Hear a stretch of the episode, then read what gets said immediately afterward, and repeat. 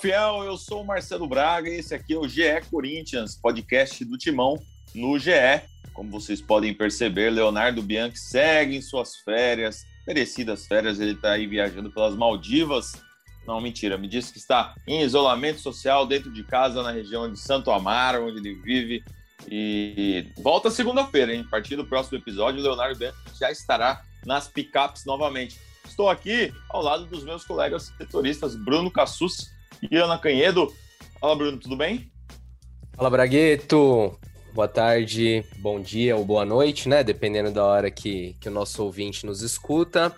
Tudo em ordem. Não sabia que o Leozinho voltava já semana que vem. Fico feliz pelo retorno dele. Fico triste por saber que ele não tá podendo curtir tanto as férias, dar uma passeada. Mas é bom, só de descansar já tá valendo. E certamente, Leozinho ontem é, curtiu mais uma grande atuação, mais um show de bola do Timão, né? 3 a 0 fora o baile e a gente vai falar bastante disso no programa de hoje. Senti uma pimentinha, senti um veneninho aí do Cassus, hein? Cassus que em breve também pegará 90 dias de férias, já, já anunciou pra gente, já tem todas as, as ideias que ele fará é, logo mais. Ana, tudo bem? Fala Bragueto, fala Fiel, fala Cassus. Senti uma ironiazinha aí dele falando sobre o jogo, né? O jogo começou muito bem com o Corinthians, depois caiu um pouco de rendimento. Não entendi muito bem o que o time quis depois de fazer o primeiro gol. Mas fato é que a gente tem muita coisa para debater. Corinthians classificado à próxima fase da Copa do Brasil. Muito é, bem, meu comentário for... tem relação com, com o post do Léo também, porque o Léo tweetou ontem, mesmo de, de férias, né? Ele não consegue largar o Corinthians. E aí ele tweetou durante o segundo tempo que, como nos últimos três anos o Corinthians pratica o não futebol, que é a tentativa de não praticar o esporte, é, de, de praticar o esporte sem de fato jogá-lo. Entre em campo para conseguir não perder e só. Eu acho que o Léo deu uma exagerada aí, deu uma forçada, mas de fato não, não foi um jogo muito legal de assistir, um jogo muito bacana, né, Braga? Ah, mas já foi muito mais legal do que o jogo contra o São Caetano, né? A ah, última sim. impressão que tinha deixado. Mas se a gente for pensar aí no macro, é, o Mancini tinha um objetivo que era se classificar, né? Porque uma eliminação na Copa do Brasil traria uma turbulência muito grande lá no CT e um prejuízo financeiro enorme, né? Porque o Corinthians quer ir avançando de fase para conquistar um dinheiro aí que será importante ao longo da temporada. Então vamos pensar nesses últimos dois jogos, São Caetano e, e Salgueiro. Embora não tenham sido grandes atuações, o projeto era classificar, né? O projeto era classificar, o projeto era também ir conquistando resultados para que com o time mais encorpado, mais leve, você consiga ir lançando os garotos. Eu acho que nesse sentido, missão cumprida. E até vejo, viu, evolução em relação ao jogo contra o São Caetano. Contra o São Caetano era um time totalmente penso para o lado direito, porque jogou o Bruno Mendes na lateral esquerda e aí não, não tinha, o jogo não fluiu, o jogo ofensivo pelo lado esquerdo. Acho que contra o Salgueiro o time já foi um pouco mais equilibrado.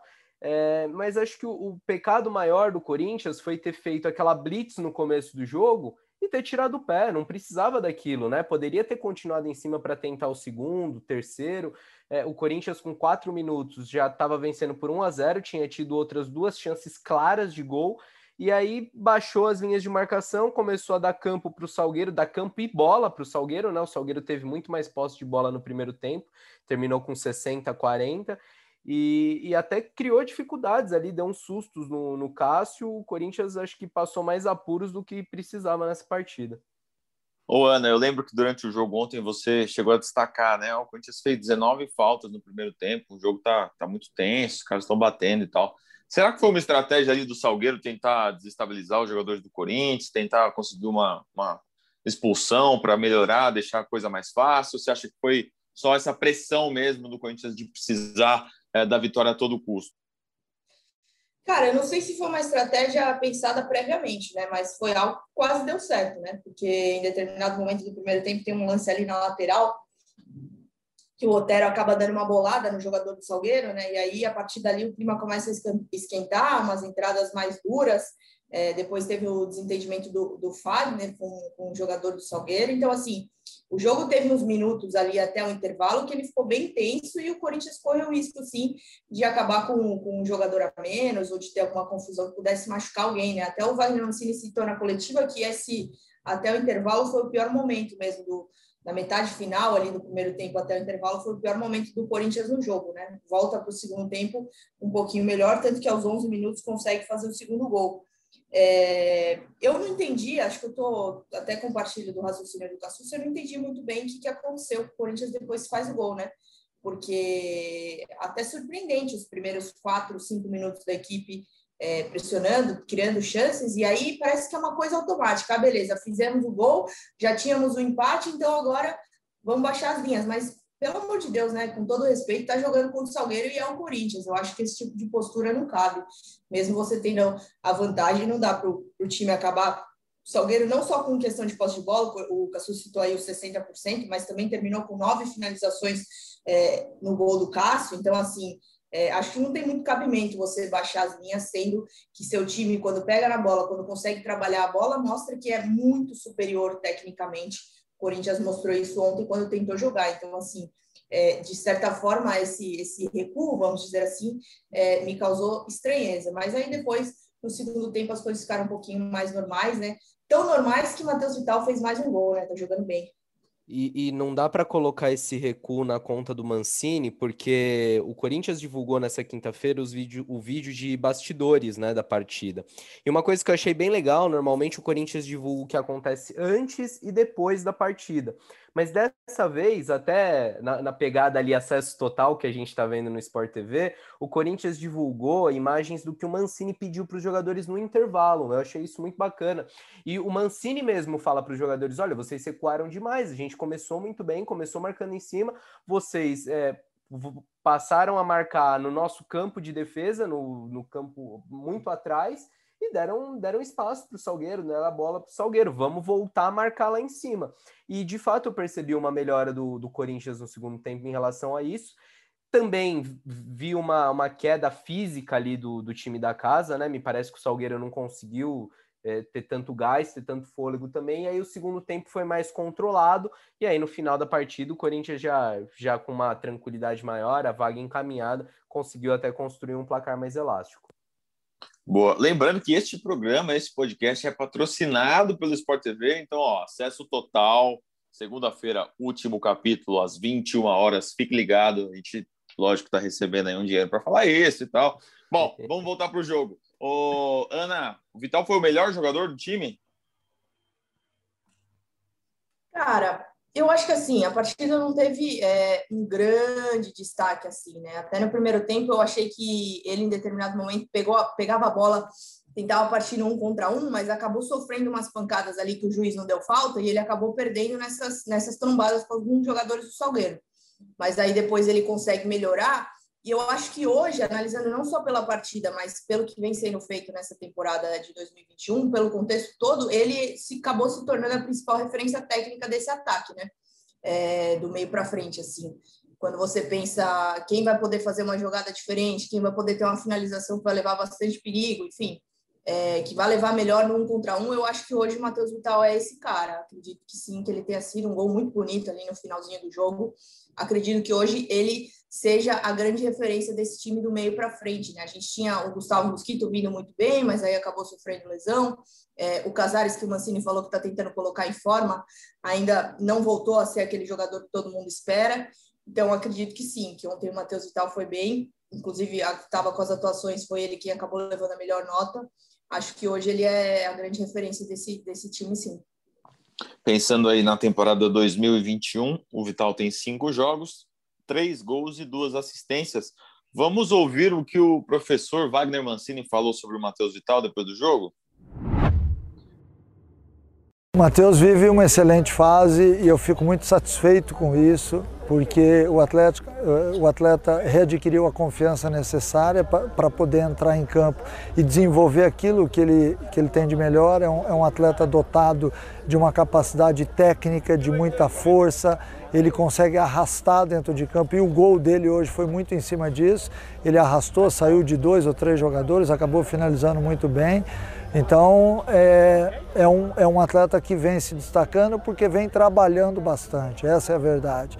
É, em todos os dias ele está sempre fazendo algo mais dentro de campo, então passou para um outro patamar. É um atleta que acreditou naquilo que estava sendo passado para ele e felizmente vem a cada jogo jogando melhor. E você falou, Braga, três gols na temporada e é, é interessante também a gente ver os gols no ano, né? Como esse 2021 do Matheus Vital está sendo muito positivo. É, Nesse, ano, ele já marcou cinco gols desde o começo de, de 2021. É o mesmo número, os mesmos cinco gols que ele tinha marcado em 2019 e 2020 somados. E a gente só tem três meses do ano, nem isso, né? Então, o Matheus Vital, enfim, é aquele jogador que o Corinthians esperava ao contratá-lo. É, um uhum. cara que, que dribla, que vai para cima, que chuta gol, né? Que era uma coisa que o Vital não fazia, não era um jogador agudo ele tá com um número. Ontem deu mais uma assistência, não foi aquela assistência que ele passa, mas é dele o cabeceio pro, pro Ramiro chegar batendo. É, e, e, assim, o Vital pode ser aquele cara que o Corinthians busca há muito tempo, né? Há quanto tempo a gente fala da necessidade do Corinthians ter um ponta mais criativo, um ponta que desequilibra, que também entra na área e faz gols? Ele não é aquele cara tão agudo, tão com características de atacante, mas pode fazer esse papel ali de ponta esquerda e tem feito isso muito bem é, acho que é o, a, melhor notícia do Corinthians nesse começo de ano. Por mais que a gente esteja satisfeito com, com o maior aproveitamento da base, até com uma certa reformulação que está sendo feita no elenco, eu acho que o que tem de mais positivo no 2021 do Corinthians até agora é o Matheus Vital. Quem nos acompanha no podcast há, há, mais tempo, desde 2019, por exemplo, deve lembrar que o técnico Fábio Carilli reclamava que ele só tinha meia Armandinho, ele citava essa palavra. Pô, só tem o meio Armandinho, fica armando, fica armando o jogo, mas não chuta, não chega na área tal. Agora o Matheus Vital tá deixando de ser esse Armandinho aí. É, e para falar um pouco sobre ele, a gente foi buscar aí explicações por que, que o Vital está melhor do que era antes, que está aumentando o desempenho é, físico do, do Matheus Vital, por exemplo. Então a gente foi ouvir o preparador do Matheus Vital, um cara que ele contratou no último ano, chama Guilherme Henrique, nos atendeu e falou um pouquinho sobre esse bom momento físico do Vital. Uma sensação muito de satisfação por, por vê-lo melhorar a cada jogo, a cada partida e conseguir agora fazer todos esses gols que ele, que ele vem fazendo. O que, que faz um, jogador buscar um, um, preparador físico fora do clube? Né? A gente sabe que o clube tem uma estrutura muito grande, os preparadores é, que estão lá são caras de excelência também, uma equipe de fisioterapia. Mas por que um jogador busca um trabalho complementar? No clube, possui muitos atletas, né? Então é difícil o preparador físico conseguir trabalhar todos com um olhar mais individualizado. Então o jogador procura esse trabalho complementar, né? Para para poder trabalhar outros aspectos que lá ele não consegue, como mobilidade, flexibilidade, entre outros. Se a gente for, for ver essa mudança do Matheus Vital nesse último ano, que você sente que teve essa participação, como é que chegou o Matheus Vital lá para iniciar esses trabalhos com você e como é que você vê esse jogador hoje? O que, que mudou? O Matheus ele já tem uma característica de muita força, né? Então, o que eu comecei a trabalhar com ele, principalmente, foi essa questão de mobilidade, estabilidade, é, um pouco de potência. Então, hoje a gente já vê um jogador muito diferente do ano passado, com mais confiança, eu diria. E bom, é isso. Como que é a frequência dos trabalhos de vocês? Quantas vezes por semana? Como o calendário de jogos no Brasil é muito apertado, a gente consegue trabalhar no máximo três vezes por semana. Que nem essa semana que teve o jogo da Copa do Brasil, a gente não conseguiu trabalhar porque viajaram na segunda-feira, então acho que só estão retornando hoje. Então é muito complicado a gente conseguir manter uma frequência assim de todos os dias. Então basicamente três vezes por semana. Muito bom. Ele é um jogador que, apesar de jovem, né, ele já está aí a, na sua quarta temporada de Corinthians, tem acho que quase 150 jogos ou, ou próximo disso. É um cara experiente, que tem planos, tem sonhos que, que você vê ainda uh, de desenvolvimento para esse atleta, para o Matheus Vital como atleta? O que, que ele pode ganhar ainda nessa, nessa parte física? Como eu disse, o Matheus tem muita característica de força, né? Ele é um atleta muito forte, mas a gente pode melhorar muito essa questão ainda, exatamente por ele ser novo. E quanto mais um atleta é treinado, mais difícil de, de treiná-lo, de aumentar a sua performance fica. Mas com o trabalho que a gente vem fazendo, a gente vem conseguindo essas melhorias e ele tem muito, muito a evoluir ainda. Guilherme, obrigado pela participação. Tenho certeza que o torcedor também está agradecido a você, né? Porque o Matheus Vital, até um tempo atrás, é, tinha muita desconfiança em cima dele, em cima desse desempenho, justamente por, por ser um cara pouco decisivo, de fazer poucos gols, de é, dar poucos passes para os companheiros, passes de assistência, né? É, acho que a torcida está feliz com você também. Espero que sim, Marcelo. Espero que sim. É um prazer poder, poder ajudá-lo e espero que, a gente, que essa parceria continue por um, por um longo tempo. Ah, só antes de terminar, você trabalha com outros meninos lá no Corinthians também, né? Trabalho né? da categoria profissional, atendo Gustavo Mantuan, que atualmente está tá se recuperando de uma lesão, e com o Vitinho Moura, que acabou de subir pro profissional também. Boa, bem legal. E o Matheus Vital, que ainda é um menino, né? 23 anos, jovem pra caramba, tem muito a se desenvolver. Falando em jovens, eu queria passar aqui um tema para Ana Canhedo sobre o Rodrigo Varanda. O Rodrigo Varanda foi titular pela quinta vez consecutiva. Uh, inclusive, o nosso colega Tomás Rossolino, do meu timão, publicou essa semana aí que desde Guilherme Arana, em 2015, o menino da base não era titular por tantos jogos consecutivos. Uh, então, é um feito legal aí para o Varanda nesse início de, de, trajetória dele no Corinthians. O que, que você está achando do Varanda, Ana? Você acha que ele foi bem ontem? Olha, eu achei que ele não foi bem tão bem ontem, mas eu queria até levantar uma discussão aqui, porque querendo ou não, esses garotos da base a gente não conhece tanto, né? A gente escuta falar, é, acaba lendo uma análise, mas a gente não acompanha como a gente acompanha jogadores no profissional, né? Eu não sei se é o ideal para o Varanda jogar junto com o Jô no time. É, eu acredito que nos jogos que ele não teve o Jô, ele foi melhor. Não sei se essa combinação é, vem sendo ideal, estou até tentando puxar aqui uns números dele, ó. Ele trocou no jogo de ontem 11 passes, oito deles certos, é, passes incompletos três. E aí aqui também tem faltas cometidas. Cometeu seis faltas, foi quem mais cometeu falta do Corinthians na partida de ontem. Então, não gostei muito da partida dele. Eu acredito que da, realmente desses garotos que subiram, pelo que ele vem mostrando, é o que tem mais físico, mais força e, e mais cabeça mesmo para aguentar essa sequência de titular, para ser titular do Corinthians. Acredito que isso vai acontecer de maneira natural, já está acontecendo, né? Mas eu não sei, não sei se, se é o ideal para ele estar tá jogando com um homem de área como é o Jô. Enfim, ainda não tive a chance de conversar com, com o Varanda, até da gente ouvir é, exatamente como ele prefere jogar. Não, não, sei se é o ideal. Ontem eu não gostei do que vi. Acho que essa combinação. Até teve um jogo, não lembro agora qual, que o Corinthians é, chegava pelo lado esquerdo com o Vital para cruzar essa bola na área e entravam os dois na área, o Jô e o Varanda. E isso, de certa forma, estou tentando lembrar o jogo, mas não estou lembrando agora. Isso foi positivo porque o Corinthians conseguiu criar algumas chances assim. Mas ontem achei que não foi assim. Então, talvez seja algo aí para o Mancini pensar futuramente. Aí, quem sabe, de talvez usar um, não usar outro, não sei. Uh, eu acho que se o Jô tivesse feito aquele gol logo no começo, a nossa análise sobre o Varanda já seria um pouco diferente, que ele teria colocado mais uma assistência na conta, né? É, acho que, que é, é seria interessante a gente vê-lo jogando como referência na frente, mas o que eu tenho, é, tenho ouvido é que ele gosta também, tem, tem liberdade para jogar pelo lado, gosta de, de atuar assim, e acho que uma ponderação que a gente precisa fazer também é do campo, né? É, o estilo de jogo do Varanda, de condução de bola, de drible, é um jogador muito leve. Ele foi um pouco prejudicado pelo gramado ontem.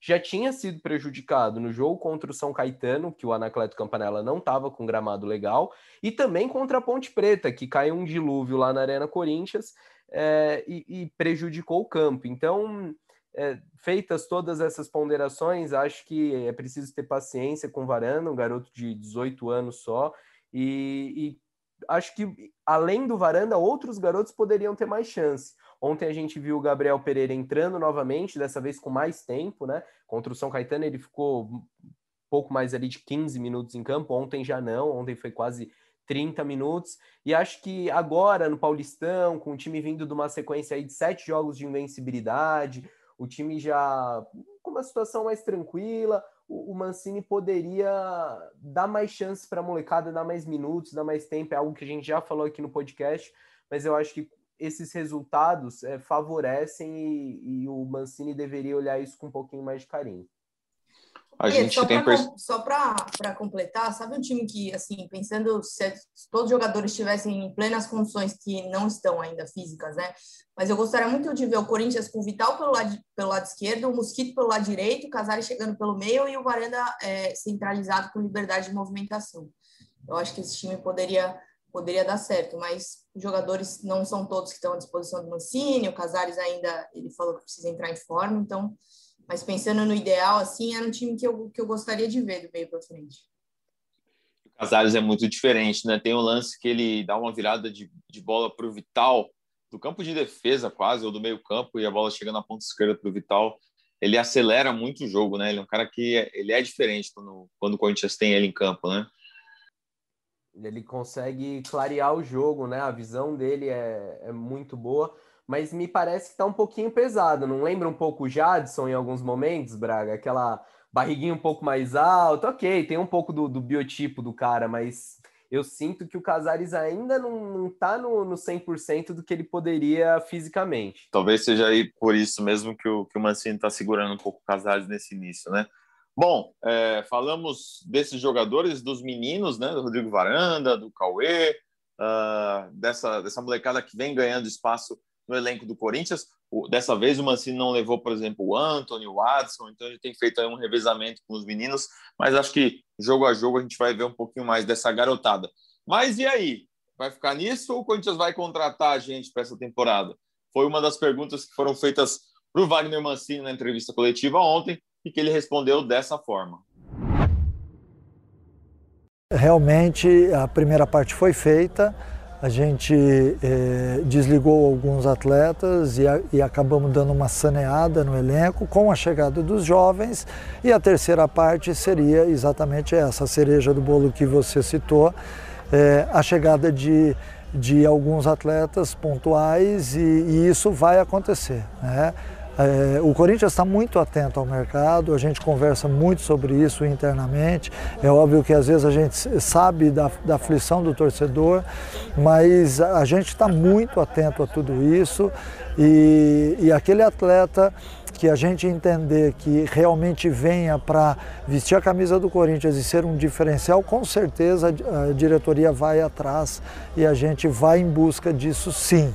Né? Neste momento agora, nós estamos ainda no período é, é, de de acertos, de ajustes. Alguns meninos que vieram da base ainda estão em fase de adaptação e é uma coisa natural, porque você não pode cobrar desempenho a partir do momento que o seu time não está muito arrumado ainda.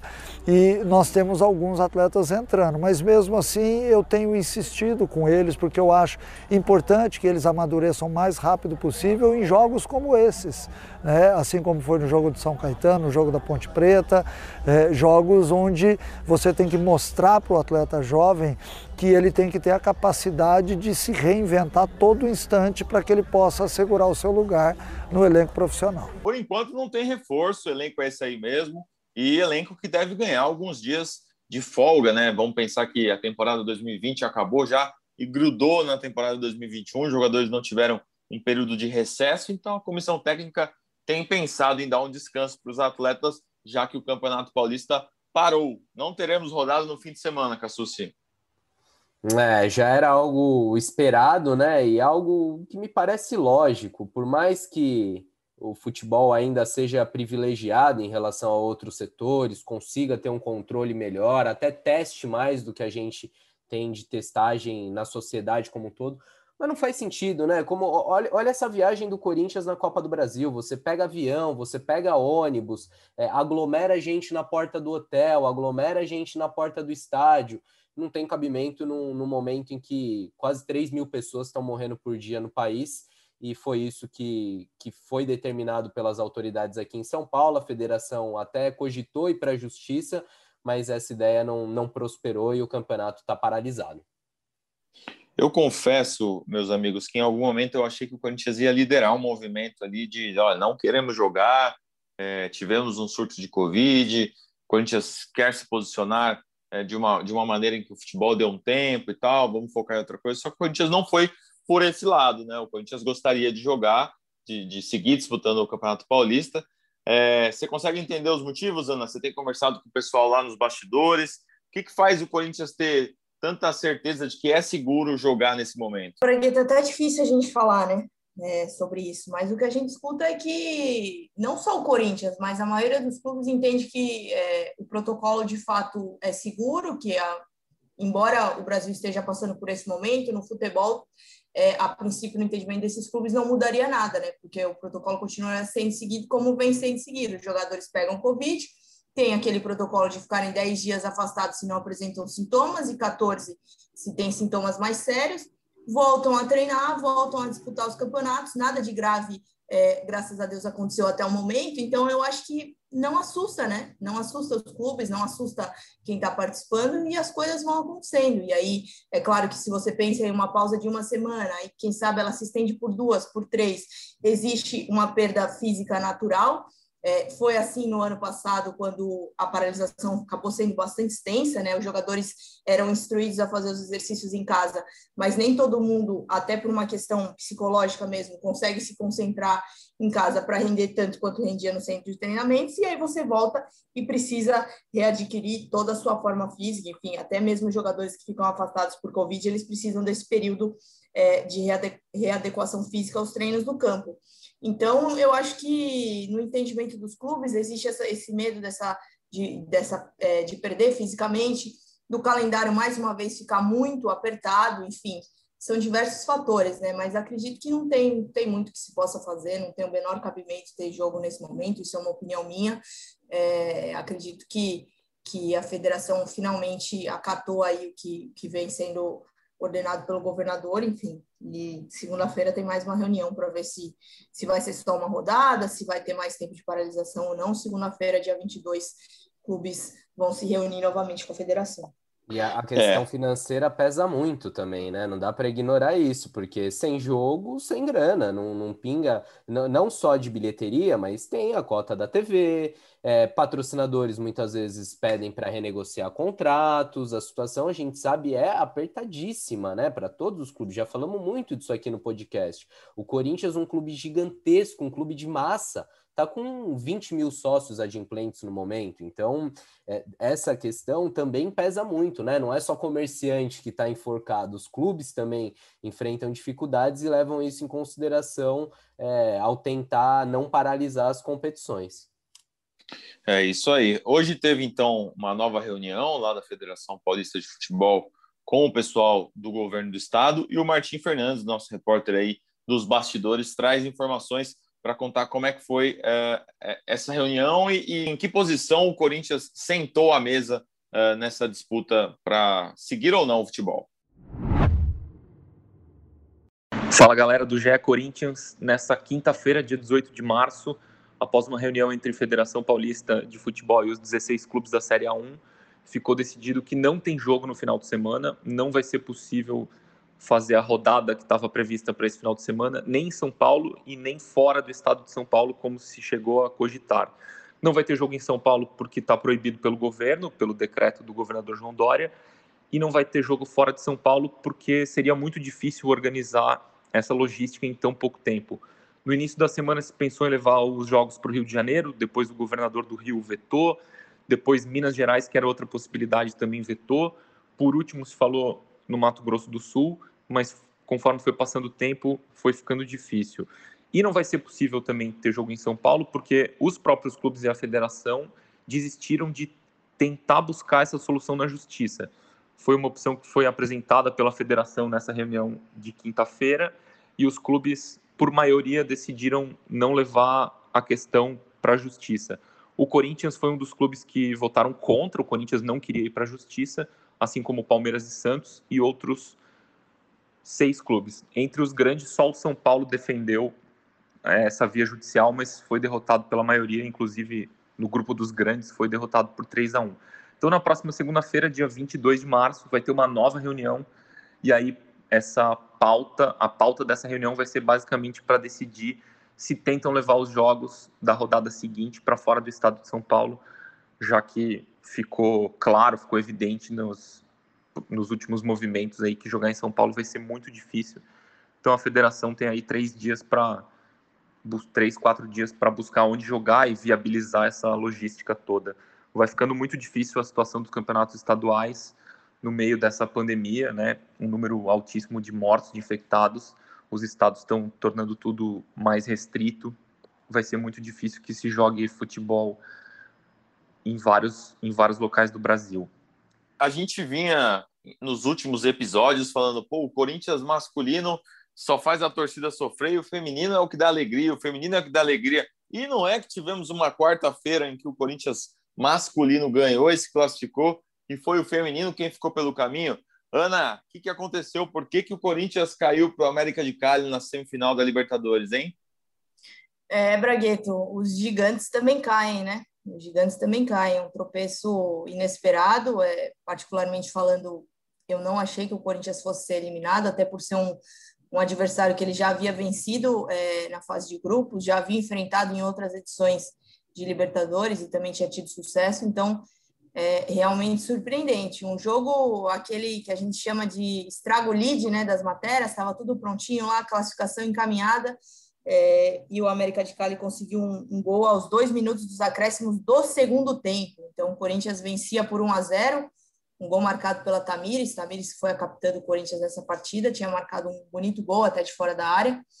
E aí o América de Cali conseguiu empatar, enfim, o jogador aproveitou até meio que uma bobeira ali da goleira Tainá, estava um pouquinho adiantada, conseguiu bater por cima, enfim, empatou aos dois minutos dos acréscimos do segundo tempo, deixou a FIA muito chateada no Twitter e aí levou a decisão para os pênaltis, né?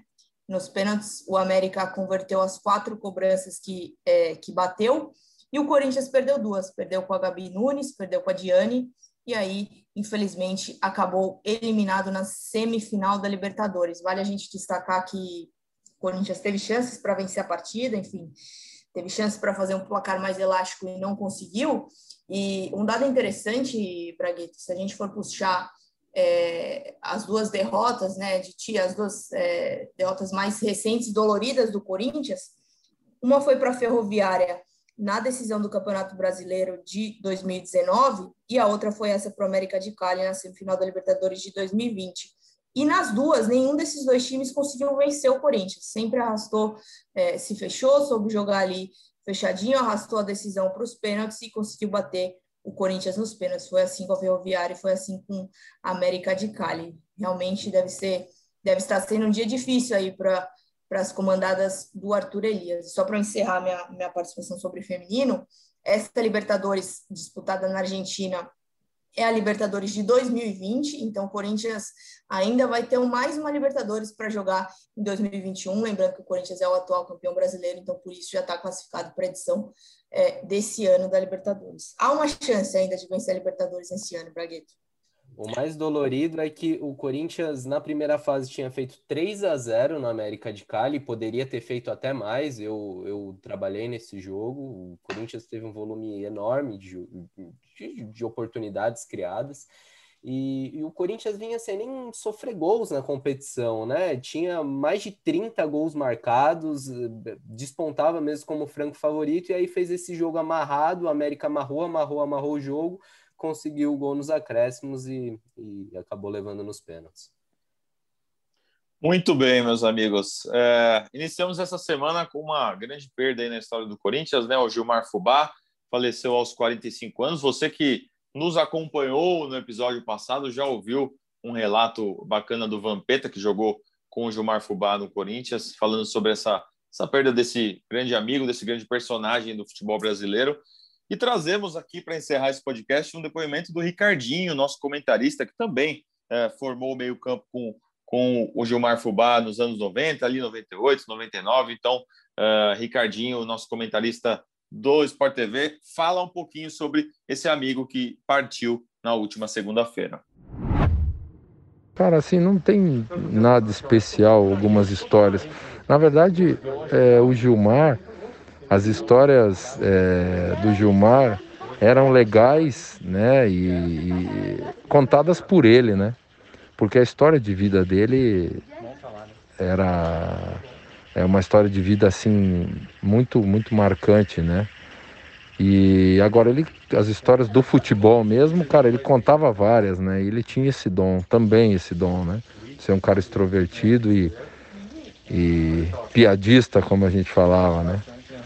Mas é isso, cara. Em termos de do Gilmar, em termos técnicos, eu, eu, acho, eu, eu posso te falar duas coisas.